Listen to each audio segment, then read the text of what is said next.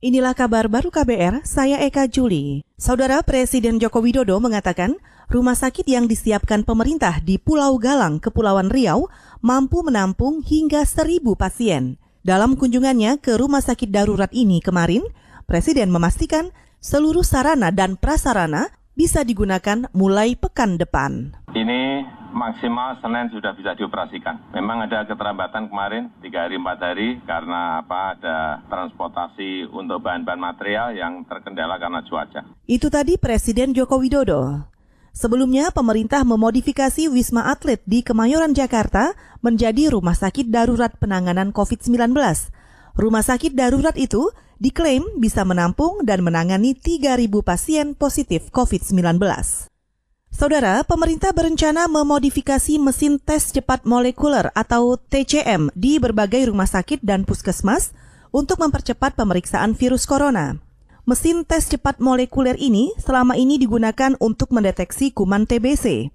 Juru bicara pemerintah untuk penanganan COVID-19 Ahmad Yuryanto mengatakan, perubahan mesin akan dilakukan mulai pekan depan mesin pemeriksaan TB TCM yang selama ini sudah tergelar di lebih 132 rumah sakit dan kemudian di beberapa puskesmas yang terpilih untuk kita konversi agar mampu melaksanakan pemeriksaan COVID-19 tentunya dengan mendatangkan cartridge yang memang disiapkan khusus untuk ini. Dan kita harapkan pada hari ini paling lambat besok juga sudah mulai masuk cartridge untuk melakukan uji coba mesinnya.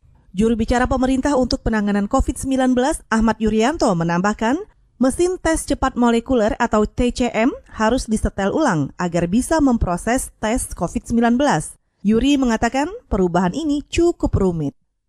Kita ke informasi selanjutnya. Kementerian Energi dan Sumber Daya Mineral atau ESDM akan segera mensosialisasikan mekanisme pemanfaatan kompensasi pembayaran listrik di tengah pandemi COVID-19.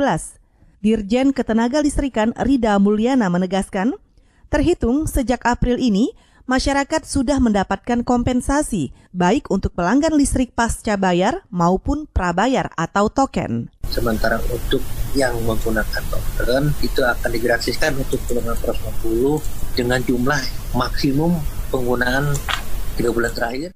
Itu tadi Dirjen Ketenaga Listrikan Kementerian ESDM Rida Mulyana.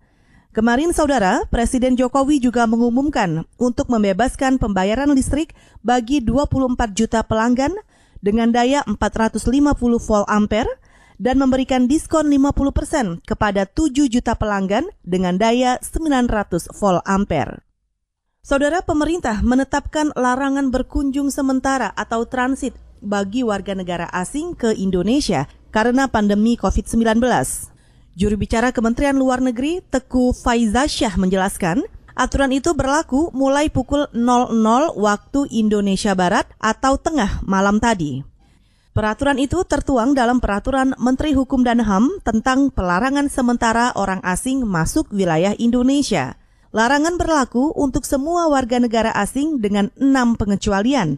Di antaranya, orang asing pemegang visa diplomatik dan dinas, tenaga bantuan dan dukungan medis pangan, serta orang asing yang akan bekerja pada proyek strategis nasional. Saudara, demikian kabar baru. Saya Eka Juli.